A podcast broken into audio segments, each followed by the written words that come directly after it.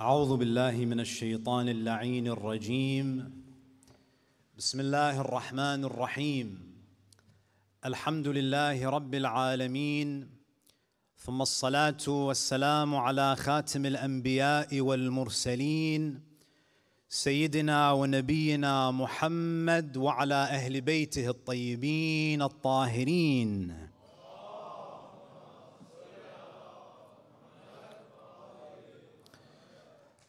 صلى الله عليه وعلى آله الطيبين الطاهرين. صلى الله عليك يا رسول الله. صلى الله عليك يا سيدي ويا مولاي يا أبا عبد الله غريب يا مظلوم. كربلاء. ما خاب من تمسك بكم وأمن من لجأ إليكم. يا ليتنا فيا ليتنا كنا معكم سيدي. فنفوز والله فوزا عظيما. قال تعالى في كتابه الكريم بسم الله الرحمن الرحيم. فلما وضعتها قالت ربي إني وضعتها أنثى. والله أعلم بما وضعت وليس الذكر كالأنثى. صدق الله العلي العظيم. صلوا على محمد وآل محمد.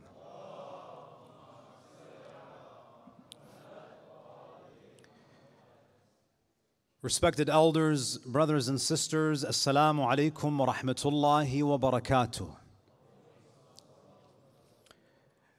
There is no doubt that in the pre modern world, women were denied some of the most fundamental human rights. They were seen as inferior creatures. In fact, if you look at the writings of Aristotle, you'll find that Aristotle, who is regarded as the father, the intellectual father of Western civilization, he wrote that the male is by nature superior to the female. The male is superior and the female is inferior. He says that the male is the ruler and the female is the subject. If you look at the Judeo Christian tradition, you'll find that the fall of Adam from the paradisal garden is attributed to Hawa. That women are the reason why man fell from grace. And the biological realities that relate to womanhood in the form of menstruation and pregnancy, these are all divine punishments for those for that sin. This is the history of the pre modern world.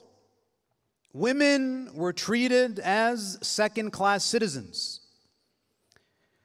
What makes the religion of Islam so unique is that it was a religion that affirmed and restored the full humanity of women. Not only did it restore their full humanity, and they were seen as counterparts of men, you find that Rasulullah sallallahu alayhi wa alihi, la ala Muhammad wa ali Muhammad.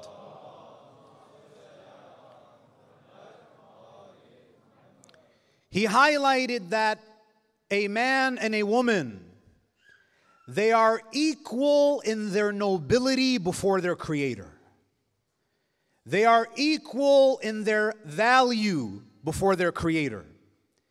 They both have equal potential to ascend to the highest levels of paradise. There are many Quranic verses that affirm the nobility of a woman that emphasize the dignity of a woman. And this is why some have been tempted to call the prophet a feminist. They've attached this label to him because they say, look, this is a man who obviously advocated for women's rights. And therefore, he is a prophet, and he is a feminist. Now, the problem, brothers and sisters, is that it is incredibly irresponsible to attach this label to the prophet. Because the definition of feminism, and by the way, there are many strands of feminism, and as we will discover tonight, Feminism is an ideologically loaded term that has a troubling history. And you definitely don't want to attach the sacred name of the Prophet to something that has a problematic history.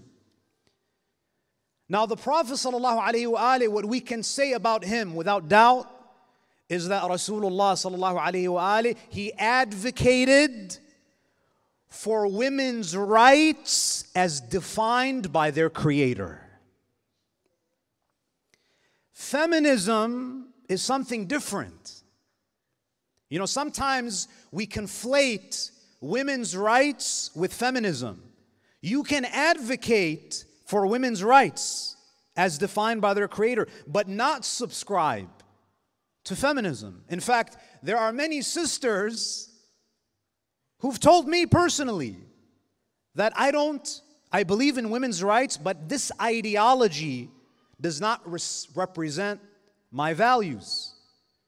Because ultimately, if you look at some of the standard definitions of feminism, feminism is the advocacy of women's rights based on equality of sex.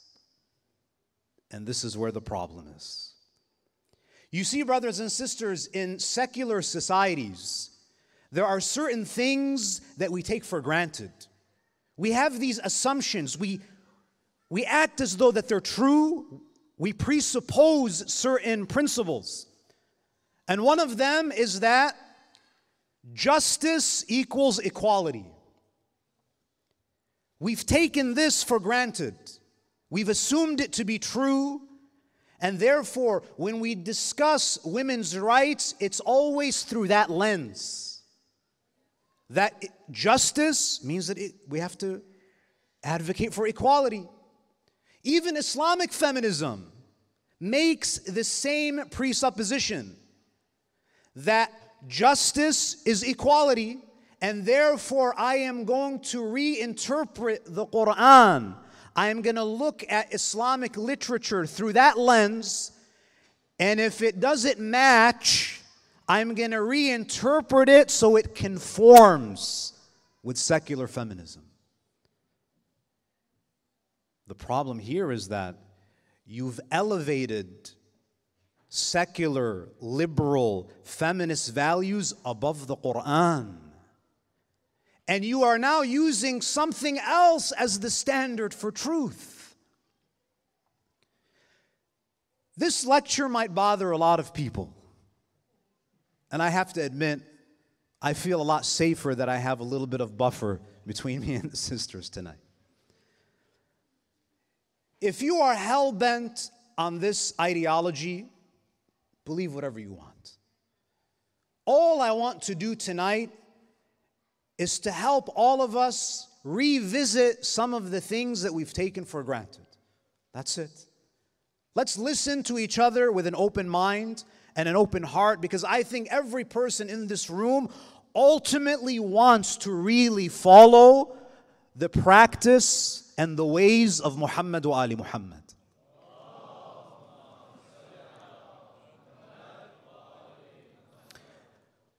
Before I offer my humble critique of secular feminism, and I'm, I'm lumping a lot of different isms together.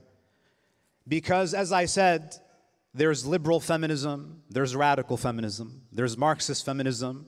There are so many different strands of feminism, but tonight, for the sake of brevity, for the sake of simplicity, let's just call all of these isms secular feminism. A feminism where God is not part of the equation, for the sake of simplicity. But before we offer a critique and understand whether this ideology is actually in line with divine values, I have to give a very quick overview of the historical development of feminism. We have to go through the history. And when we go through the history, you will understand why we should be very cautious in labeling the Prophet wasallam a feminist. Sallu ala Muhammad wa ali Muhammad.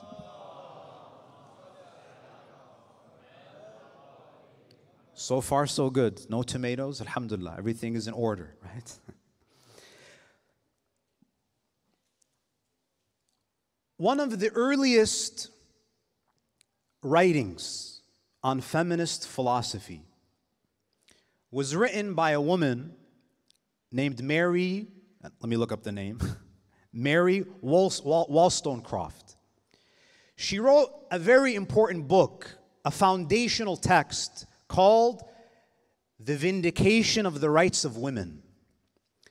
And in this book, and we have to give credit where credit is due, there is some common ground between feminism and the Islam that was taught by the Ahlul Bayt. There is some common ground. We have to be fair. Mary Wollstonecraft argued in her book, her main argument, because before first wave feminism, women did not have access to education.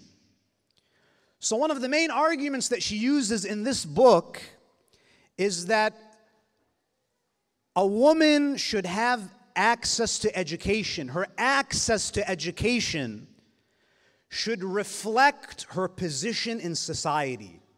She argues that if you are gonna, if the woman, if the mother is gonna be the primary caretaker of children,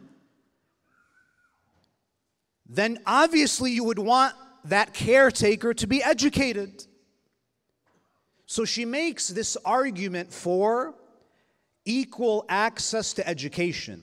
Now, what's interesting about the, the development of feminism is that in many ways I sympathize with the struggle of early feminists because they were denied things that Islam granted women 14 centuries ago. We have to sympathize with their struggle to gain God given rights, the right to education. So it really began as a discussion about equal access to education. And now we come to first wave feminism. And before education, there was also a discussion about a woman's right to own property. Do you know, brothers and sisters, and this is something that I actually looked up to make sure that it was accurate. In the United States of America, in 1848, in the state of New York, the Married Women's Property Act was passed. In 1848, women they gained the right to own property independent of their husbands. They couldn't even own property. And this is something that Islam granted to women long before. They were denied the ability to own. Everything had to be through their husbands. So, this is something that is fairly recent. Fast forward to the early 1920s. One of the biggest issues was what? So, you have women's education, women's right to own property, a woman's right to vote. Women's suffrage, the women's suffrage movement. In 1920, in the United States, women were finally granted the right to vote. Now, when you look at the leaders of first wave feminism, when you look at the likes of Susan B. Anthony, when you look at the likes of Elizabeth Cady Stanton, when you look at Rebecca Felton, these other these prominent names in first wave feminism, you have to understand that, you know, we're not talking about a bunch of sweet old ladies that would come together and sip some British tea and talk about, you know, their right to vote. Many of them, if you read their literature, many of them were racist. There was a lot of anti black racism in their literature, in their comments. In fact, many of them were motivated to push for the right to vote because it was insulting to them that a black man could vote, but they couldn't vote. So there is a racist element to first wave feminism. That's something that cannot be denied, my dear brothers and sisters. And again, this is something that Islam granted women during the time of the Prophet. So you see, in first wave feminism, you see that women essentially want to be participants. But things take a drastic change when we transition to second wave feminism. So we're talking so 1920s and then there's a bit of a lull. And then we begin with second wave feminism. In 1949, Simone de Beauvoir writes one of the most important books, which is considered the Bible of the feminist movement.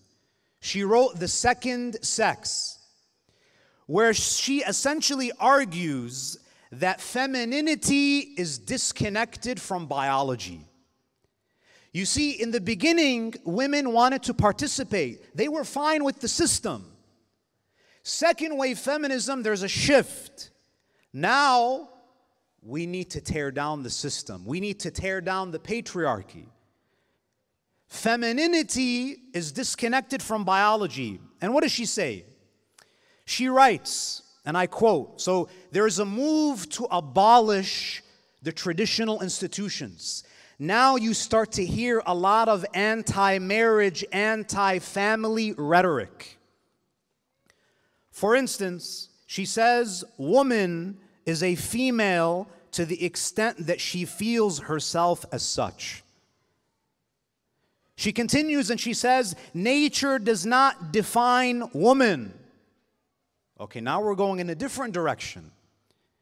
It is she who defines herself by reclaiming nature for herself.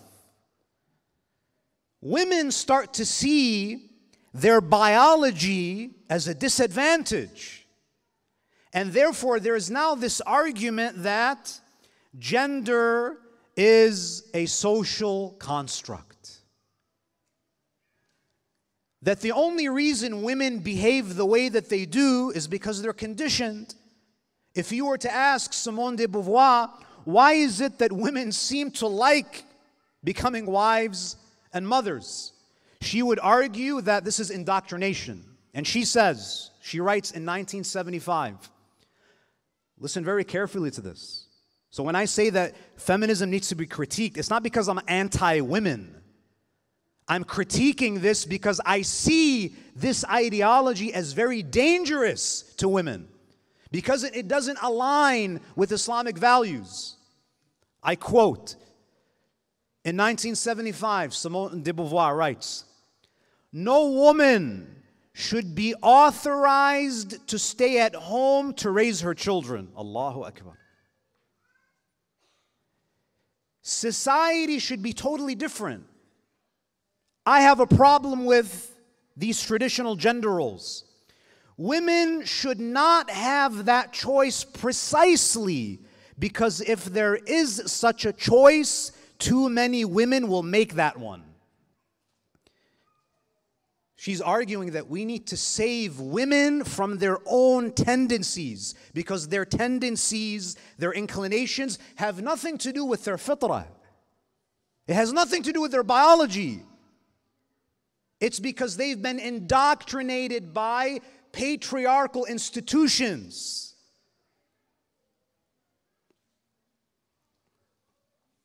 This is in Britain. So we go to America around the same time period. Famous, and I'm mentioning to you the most prominent feminist thinkers. Betty Friedan, famous American feminist. In 1963, she wrote The Feminine Mystique. In her book, she writes, she essentially equates motherhood with a comfortable concentration camp. Motherhood is a comfortable concentration camp. I ask you, brothers and sisters, objectively, put all biases aside, if this is the rhetoric from the leading Western feminists, the secular feminists, if this is the rhetoric, are they encouraging women to get married and start families? They're not. What happened to what the Prophet said, and nikah sunnati, marriage is my way. These feminists think, these many of these feminists, they say, no, no, no, no. This is a destructive path. Why would you want to live in a concentration camp? Now, again, no one is denying that there are some oppressive husbands. But the fact that there are some oppressive husbands doesn't mean that the solution is so radical that we start saying irresponsible things like motherhood is like a comfortable concentration camp. And by the way, she rescinded that comment later on, but you never hear about it. So, what is really liberating for women is to be like men. So, the abortion rights movement, and by the way, some of the leaders of the abortion rights movement, they were men. Who do you think benefits from abortion the most? Men. Because they get to have their fun without any of the responsibility. Unless, of course, it's, a, it's, a, it's an issue of rape, right? So, a lot of these abortion rights actually give an advantage to men. It allows men to get off of the hook. They get to have their fun, they get to exploit without any accountability, without embracing responsibility. Even if you look at the, the fight for equal employment, employment opportunities, we see this huge wave of women joining the workforce after World War II. Do you think society was doing a favor to women? Do you think that these people came forward and said that, you know what? We believe in equality. We want women to work. The only reason why they were encouraged to work and leave the home is because there was a major gap, a void in the labor force. It was about money all along. You're talking about individuals, some of them might be sincerely trying to help women, but they're getting it wrong. There are problems, but we, we have to ensure that the solutions are not so extreme that you're dismantling some of the most important human institutions. So, the argument here with second feminism is what? That gender roles are inherently stifling. We have to reject these roles to be free. That's second wave feminism. And then you get to third wave feminism, where the real fun begins. Third wave feminism, again, we don't have enough time to go into all of these details, but I'm sharing with you some of the literature, the rhetoric that's coming out of these thinkers. There was a woman by the name of Shulamith Firestone. In the 1970s, she wrote, so this is third wave feminism. The end goal of the feminist revolution. So you might ask, okay, where is this going? Where does the train stop? Where are we going? Initially, it was about being a more active participant. Fine. Then we went to we need to dismantle the system. Where are we going now? She writes the end goal of the feminist revolution must be, unlike that of the first feminist movement, not just to eliminate male privilege, not just the elimination of male privilege, but of sex distinction itself. Do you know what that means? Biology doesn't matter anymore. Advocating for gender fluidity. Biological sex doesn't mean anything anymore. Everything is entirely subjective. Gender is entirely performative. It's all indoctrination, it's all social conditioning. But the funny thing is, when it's war and it's when it's survival, subhanallah, everybody goes back to their traditional gender roles. And if you don't believe me, examine any period in human history. What happened on the Titanic? How come no one was saying that? No, we need to have an equal number of men on the boats as women. The natural instinct of a man kicks in, as we spoke about last night protector, provider. And that's how it should be. And this shows us that Allah put it in our fitrah that when there is danger, the man is to sacrifice his life to protect the life of a woman. That means the life of a woman actually has more value because the life of the man is to be laid down to preserve the life of a woman. But that's not what they're teaching. They're teaching that aslan there is no such thing as man and women. The Quran says, وَلَيْسَ الذَّكَرُ كَالْأُنثَى Third wave feminists, there is no such thing as dhakar and there's no such thing as untha. That's a quick overview. Now, we've touched a little bit upon some of the problems. Now, again, there are many different strands of feminism, and it must be said, we have to be fair. Some of the harshest critics of feminism have been other feminists. Sometimes, you know, we have to give credit where credit is due. Feminism, especially in the colonial period, Western feminists often used feminism, they weaponized feminism to justify their colonial projects. Why do you want to invade these Muslim territories? We don't want to rescue the women, the poor, oppressed Muslim woman. We want to save her. These ideologies were used to invade the countries of your brothers and sisters. So let's not pretend that this is just about women's rights. It's much more complicated than that. It's an ideologically loaded word with a lot of very serious historical baggage. So some of the some of the dominant rhetoric, some of the common rhetoric you see is that women today especially in feminist circles, and again, we're speaking about secular feminism, they're often taught that a woman should strive to achieve complete independence from a man. That's the best way to plan your life. In fact, at the height of the feminist movement in the 1960s, Gloria Steinem she made a joke, but with every joke, there's a half truth. She says, A woman needs a man like a fish needs a bicycle. Obviously, fish don't need bicycles. Some of the brothers are confused. Fish don't need bicycles. She's arguing that women, they don't need men. We don't need men. They're worthless. And again, as I said last night, Part of it is our fault, my brothers.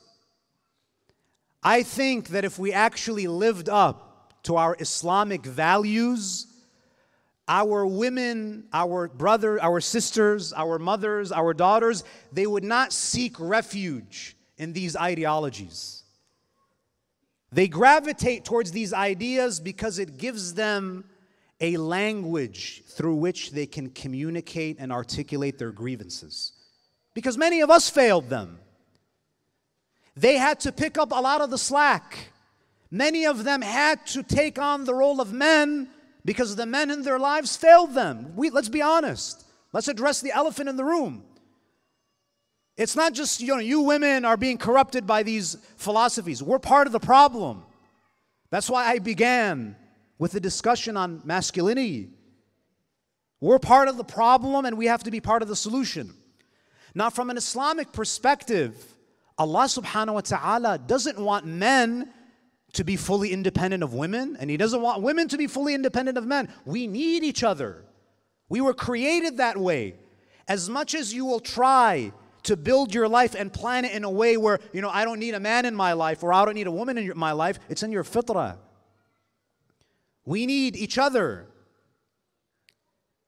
One of the problems with many of these strands of feminism is that one of its main objectives is what? The dismantling of patriarchy. Any structure where there is male authority is inherently oppressive and disadvantageous to women. That's a very problematic position. Why? Number one, if you are looking at the world through the lens of equality and equal representation, you know, these are some of the goals. You're probably going to have a problem with the fact that 124,000 prophets were men. What do you, what do you, so Allah is, Allah is sexist? Allah is upholding patriarchy? Are we going to go in that direction? And if you think it hasn't already happened, you've been living under a rock. Some Muslim feminists have taken it so far, not all of them, but we're, we're starting to see some of this rhetoric.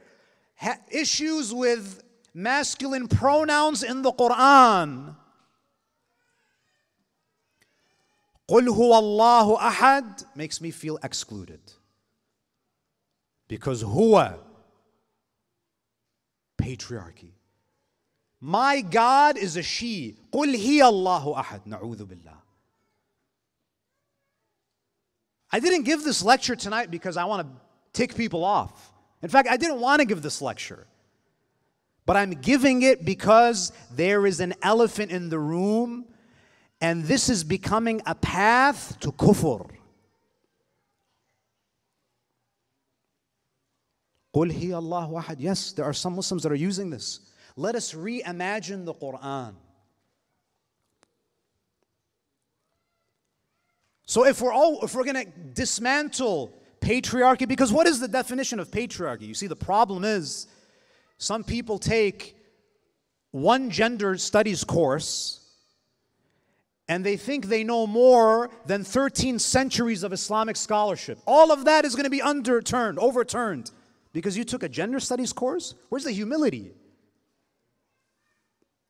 What's the definition of patriarchy? There are many definitions. One of them is a system of society or government in which the father or eldest male is the head of the family. Many feminists have an issue with male authority. Okay, there's going to be a conflict here. How are you going to resolve this conflict? In our fiqh, the fiqh of Ja'far al-Sadiq, Muhammad al-Baqir, Imam al-Kadhim, Imam, the fiqh of Ahlul Bayt states that what?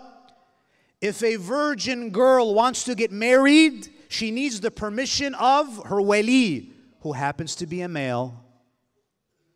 Is that a problem? Do we need to dismantle that? Do we need to change the laws of Islam? Rethink what Ja'far al-Sadiq is saying so we reinterpret in, in a way that confirms with secular feminists? Is that what we've come to? That we have such an inferiority complex that secularism, humanism, liberalism is the standard of truth, and Ja'far al-Sadiq has to bend to it? Where are we going, brothers and sisters? Where are we going? Imam al Baqir alayhi salam, he says, Go to the east, go to the west, you will not find true knowledge except with Muhammad wa Ali Muhammad.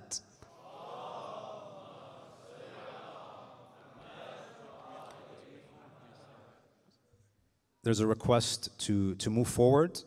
We need some more fortifications from the sister side. Sallu ala Muhammad wa Ali Muhammad. Sallu ala Muhammad wa Ali Muhammad Obviously, I'm joking, sisters. Obviously, I'm joking.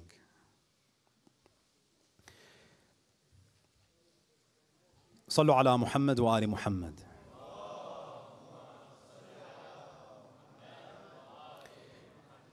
There was a study conducted by Cornell University in 2019 that states that what matters most to women even to those who are economically independent, is knowing that they have a man whom they can rely upon. It's in our fitrah. Men need women, women need men. The idea that gender is a social construct, we've already touched upon this. That there are no real differences between men and women, it's all social conditioning. I don't have time to go into all of the literature, but there are significant sexual differences between men and women. There was a study done that looked at the differences in sex drive between men and women. There's a huge disparity. Huge disparity. And this is why in the Islamic tradition, that is the one thing that Allah gives to the man as a right. Not because Allah subhanahu wa ta'ala favors men, it's because Allah wants stable families. It's about the family. It's not about the man. It's about what's best for the stability of the family. There are significant hormonal differences. You know, it's sad that we've reached a point that we have to state basic science. There are significant hormonal differences between men and women. David Handelsman, a reproductive endocrinologist, he states that a woman has one tenth or one twentieth of the testosterone that a man has. You don't think that's going to make a difference? Of course, that's going to make a difference. Men, of course, there are exceptions to every rule, but generally speaking, men are physically stronger, they're faster, they have more endurance. That's why we separate them in competitive sports. Is that that's not social conditioning, that's science. If you bring the best women's basketball player in history and you put her on the court with LeBron James, what do you think is going to happen? Let's be honest. It's different. There are significant physical differences, and the beauty of Islam is that Islam takes all of these differences into consideration because that is justice. That is justice. That is equity. There are even cognitive differences, and this is when people get really fussy. They get really riled up about this. Cognitive differences. Yes, there are cognitive differences between men and women. It doesn't mean that one is better. We're different. We complement each other. There was a study done because, again, today, if you say Ali ibn Abi Talib said, no, we have to reinterpret it. But if a person wearing a white lab coat says it, we accept it. A study done looking at sex, uh, sex differences in cogn- cognitive ability. An American psychologist, Diane Halpern, she, she mentions that there are sizable differences in cognitive ability between men and women. There was a study in India in 2014 that compared cognitive functions between male and female medical students. They say that when, when a woman is not in her menstrual cycle, their cognitive ability is the same. And then they say, these are not my words. People want to get offended, they're going to get offended. This is science. They say, however, at the conclusion, However, males outperformed females in attention state during the post ovulatory phases of their menstrual cycles. There's a difference. This is why in Islam, Allah subhanahu wa ta'ala relieves a woman of the duty of salah when she is on her cycle. This is rahmah. This is a mercy. There, we have a creator who legislates based on real differences, who's not going to pretend that men and women are the same. There are differences. The problem, my dear brothers and sisters, is that what happens is that oftentimes women find themselves in societies, maybe they've been in relationships that have traumatized them, and they feel that the only way to secure their safety is to focus on their education, to delay marriage, and just make your career the focal point. That marriage is something that can be delayed. But the reality, my dear brothers and sisters, is that abusive men existed during the time of the Prophet. What was the Prophet's solution to the problem? Did the Prophet ever say to any women, did Imam Ali ever say to any women that, you know what? The men can't be relied upon. Abusive men. Delay marriage. Focus on being an entrepreneur and you can delay marriage. The Prophet never said that. In fact, we have a hadith from the Prophet ﷺ, Muhammad wa Muhammad.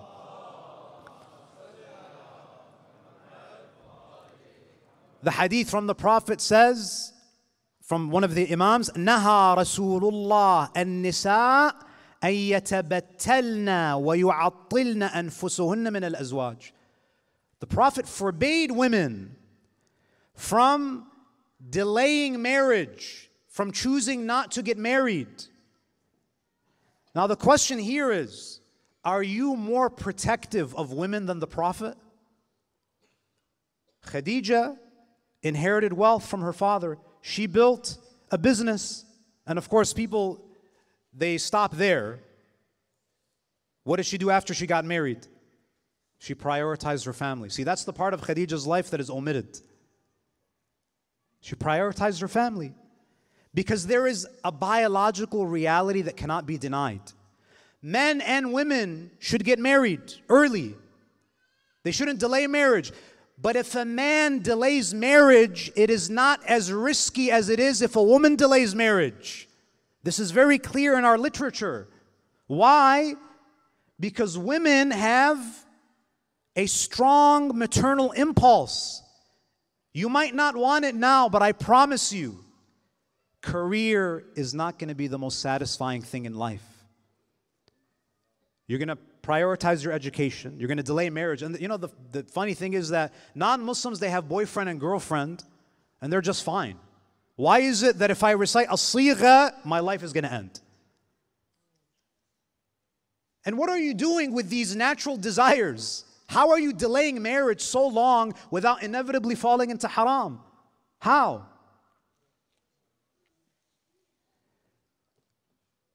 You know, my dear brothers and sisters, there's so much to cover, but I want to share with you a comment. Actually, I'll share a hadith and then I'll, I'll go to Betty Friedan's, uh, the rescission, uh, you know, her omission or the correction of a statement that she made. Sallu ala Muhammad wa ali Muhammad.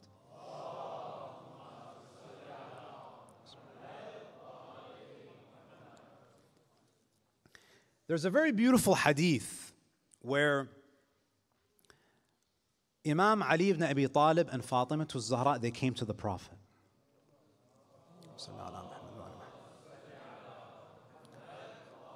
They came to the Prophet and they asked the Prophet a question about gender roles within the context of family. تقاضى علي وفاطمة إلى رسول الله في الخدمة فقضى على فاطمة بخدمتها ما دون الباب.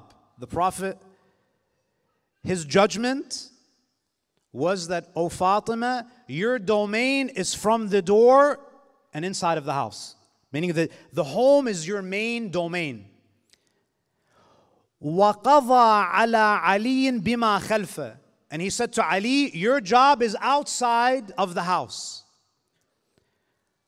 What was the reaction of Fatima to Zahra? Because I could tell you this hadith is obviously not going to be very popular today. I already know that. I'm mentioning it knowing that. And I, I, think that it's very dangerous to create a culture of intimidation and censoring because some people don't like certain ahadith because they don't align with liberal or secular values. If we don't talk about these issues, the teachings of Ahlul Bayt will be lost. We have to know if you if you don't want to live up to the ideal, that's up to you. But we need to know what the ideal is. And you know, people will argue today that Sheikh, we need two incomes to live. We both have to work. And I understand that. I live in the most expensive city in the world, Vancouver. Don't move there. You can't afford housing. I understand that, but I think that we have to make a critical decision. I think, my dear brothers and sisters, we have to think deeply and we have to start planning our lives in a way where we can live on one income. And I know it's going to take sacrifice. You can't drive the Teslas, maybe. You have to live in a smaller house. You have to make sacrifices. You, not, you might not be able to go on those fancy vacations it's going to require sacrifice. But I'll tell you this it's a lot better than working full time. Mother and father are not available, and your kids are sent to daycares, and you hand over the tarbiyah of your kids to the state. Because if that happens, not only are they going to lose their religion, they're going to lose their gender. And you know what I'm talking about. So when the Prophet says, Fatima, this is your domain, and Ali, this is your domain. What was her reaction? Ya Rasulullah, there should be equality. What was her reaction? فقالت فاطمة لا بصلوا على محمد وآل محمد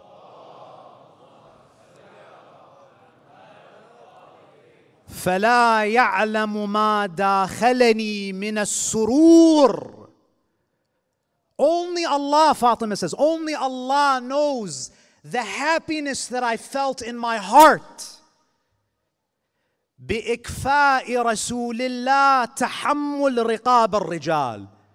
I thank Allah that He has relieved me of the burden that He placed on the necks of men. She was happy. You see, the problem with secular feminism is that it tells women that they could do it all. You could do it all. You could be a mother, a wife, a businesswoman. But I tell you, my dear brothers and sisters, you can't do it all. It's too much. We're human beings. And it's criminal. Do you know how many sisters say that I, I want to get married? I want to be a housewife. I want to be a stay at home mother. But society has conditioned them to think that they're a failure if they take that path. And that's criminal. Because there is a silent majority that exists of women who want to be women. They want to live in accordance with their fitrah. But they're told what? That no, you have to go against your fitrah. You have to live your life and you have to mimic men because that's the pathway to happiness, right? That's what they were told. That's what we were all told. That's what I thought when I was growing up. Do you remember Betty Friedan? After she wrote her book, The Feminine Mystique, where she says that being a mother, motherhood is like a comfortable concentration camp. You know, she she wrote a book after that, about a decade after, called The Second Stage. You don't hear about what she says in that book because it's an inconvenient truth to the secularist narrative. What does she write? She says, she starts to survey and study women. Okay, now women, they're working, they have more financial resources, their lives are a lot more similar to men. So surely they must be happier. She says, and I quote, this is something that she wrote in 1970. She says, "Women experience are women are experiencing women experiencing more signs of psychological stress than women in their 20s and 30s had in the 1950s and early 1960s, and were more likely to feel on the edge of a nervous breakdown than young men." She says women in their between 35 and 39, one third of them in the 1970s experienced a nervous breakdown. And she says women have a profound human impulse to have children. Oh, really? You spent the greater portion of your life telling women that it's a comfortable concentration camp, and now you want to rescind? And she even realizes that her and her colleagues they created a monster. She writes, "We had better find a change. But change is hard." Because women have almost a religious feeling about the women's movement, a sacredness, a reverence, an awe. And she says, it keeps us from asking questions about what women re- what, what really matters to women. And I'll conclude with this. Germaine Greer, an Australian feminist who identifies as a radical feminist, in a radio interview, she says, again, same rhetoric, delaying marriage, prioritizing career, you don't need a man in your life, men are dispensable. It was, she says, I was desperate for a baby and I have the medical bills to prove it. She says, I still have pregnancy dreams, waiting with vast joy, something that will never happen. She's mourning her unborn children because she believed the lie that for a woman to be happy, she should mimic the lifestyle of a man. But in our tradition, my dear brothers and sisters, what makes a woman unique is her femininity. What makes a man unique is his masculinity. What makes marriage so beautiful is that you have two different beings who come together and who complete each other, who have different natures. This is, this is what Islam teaches. And my humble request, my dear brothers and sisters, to think deeply about the things that we've taken for granted. And inshallah, we'll be able to explore these discussions in more depth. Sallu ala Muhammad wa ali Muhammad.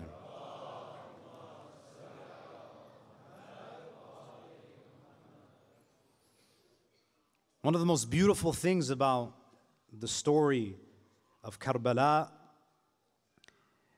is that the men and the women. They participated in a revolution, but the women never went against their fitrah, and the men never went against their fitrah. It's a beautiful revolution. Masculine men, men being true to their nature, women being true to their nature. Imam al Hussein never asked the women to fight because that's not what they're built for. He asked Zainab to look after the children, the women, because women are better at helping people in trauma. Everybody has their strength. When Imam al Hussein was in Mecca, the Imam was receiving letters from the people of Kufa. The Imam alayhi salam on the 8th of Dhul Hijjah he departs Mecca. He departs Mecca a day before Arafah. a day before the climax of Hajj, Yawm Tarwiyah.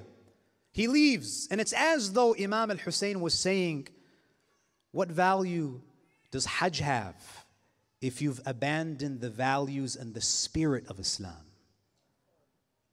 Many of us today are very similar in the sense that we are more religious in terms of performing rituals, but we're far away from Islamic values. We have secular values, but we pray. We have liberal values, but we fast.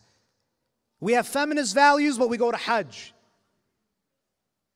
What Imam al Hussein wants from us is to have Islamic values to, to have an Islamic worldview, a worldview that is rooted in the Quran, in the ahadith of Ahlul Bayt. So the Imam, he leaves. He travels for 23 days. He, he stops at 30 resting stations. Through the valleys, through the deserts, when the Imam السلام, reaches the outskirts of Kufa,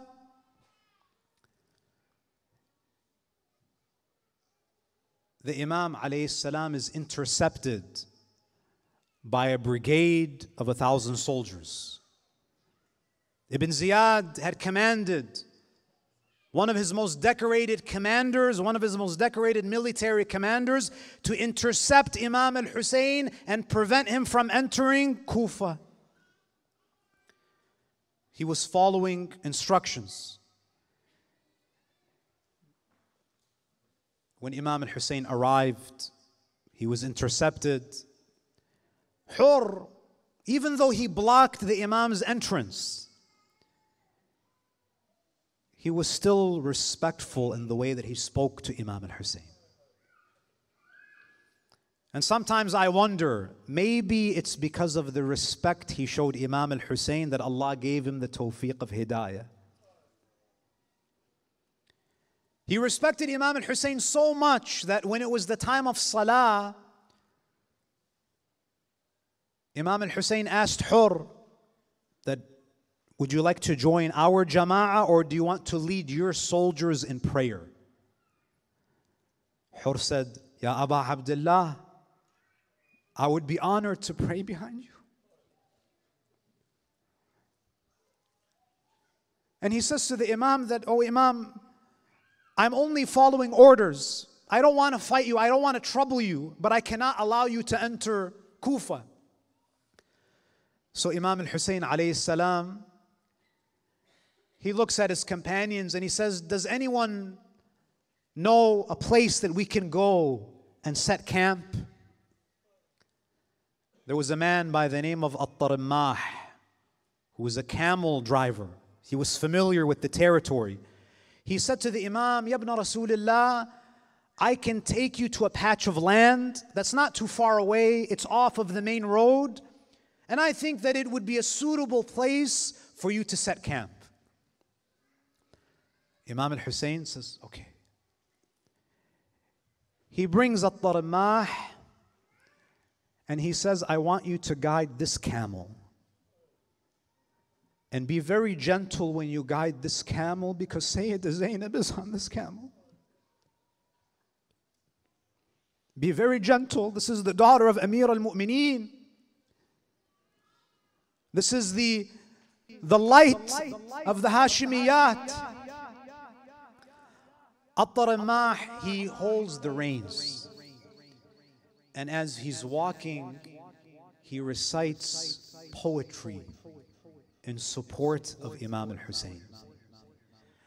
He holds the reins and he says, يا ناقتي لا تجزعي من زجري يا ناقتي لا تجزعي من زجري وشمري وشمري قبل طلوع الفجر بخير ركبان وخير سفري آل رسول الله آل الفخر السادة البيض الوجوه الزهري. السادة البيض الوجوه الزهري. يا مالك النفع معا والضر. أيد حسينا سيدي بالنصر. He takes Imam al-Hussein alayhi salam. The caravan travels until they arrive on a patch of land. Imam al-Hussein is on his horse. Suddenly the horse of Imam al-Hussein stops. Abi Abdullah al-Hussein, he thinks to himself that maybe the horse is tired. Maybe the horse is fatigued. He changes his horse. And again the horse does not move. Imam al-Hussein alayhi salam, he says, Ashabi, O my companions, Masmu hadhihi al-ard, what is the name of this land? They say to him, Yabna Rasulillah, innaha al-Ghadiriyat. It's the land of al-Ghadiriyat. Imam al-Hussein says, does it have another name? They say, Ibn Rasulillah, innaha shattul furat. This is the bank of the Euphrates. It's called the bank of the Euphrates. The Imam says, no. Is there another name for this land? They said, Ya Ibn Rasulillah, innaha naynawa. This is the land of Nainawa. The Imam says, No, there's a, I'm looking for another name. Does it have another name? At that moment, there was a Bedouin traveling through the deserts. They asked him, does what is the name of this land? قال إنها كربلاء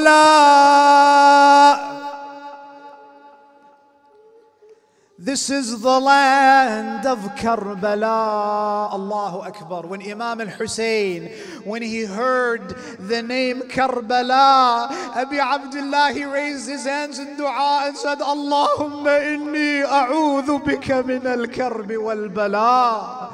Oh Allah, I seek refuge with you from affliction and calamity. The Imam alayhi salam, he turns to Abu al-Fadl al-Abbas, Ali al-Akbar. He says to them, we've reached our destination. قال ها هنا محط رحالنا This is where we will encamp. This is where we will set our camps.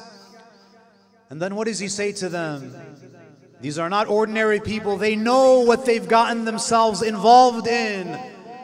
قال ها هنا تقتل رجالنا This is where our men will be killed. This is the sand that will absorb the blood of Abu al-Fadl al-Abbas. What else, Ya Aba Abdullah? What's going to happen in this land? قال ها هنا تذبح أطفالنا this is where our children will be slaughtered. Aba Abdullah, what else is going to happen in this land? قال ها هنا تحرق خيامنا This is where our tents will be burned. How many fires has this family endured? What else, Aba Abdullah? What is going to happen? Probably the most painful of all things. قال ها هنا تسبى نساؤنا This is where our women will be taken as captives. This is where the sister of Abul Fadl al-Abbas will be taken as a captive. لا حول ولا قوة إلا بالله العلي العظيم. وسيعلم الذين ظلموا آل محمد أي منقلب ينقلبون والعاقبة للمتقين. صلوا على محمد وآل محمد.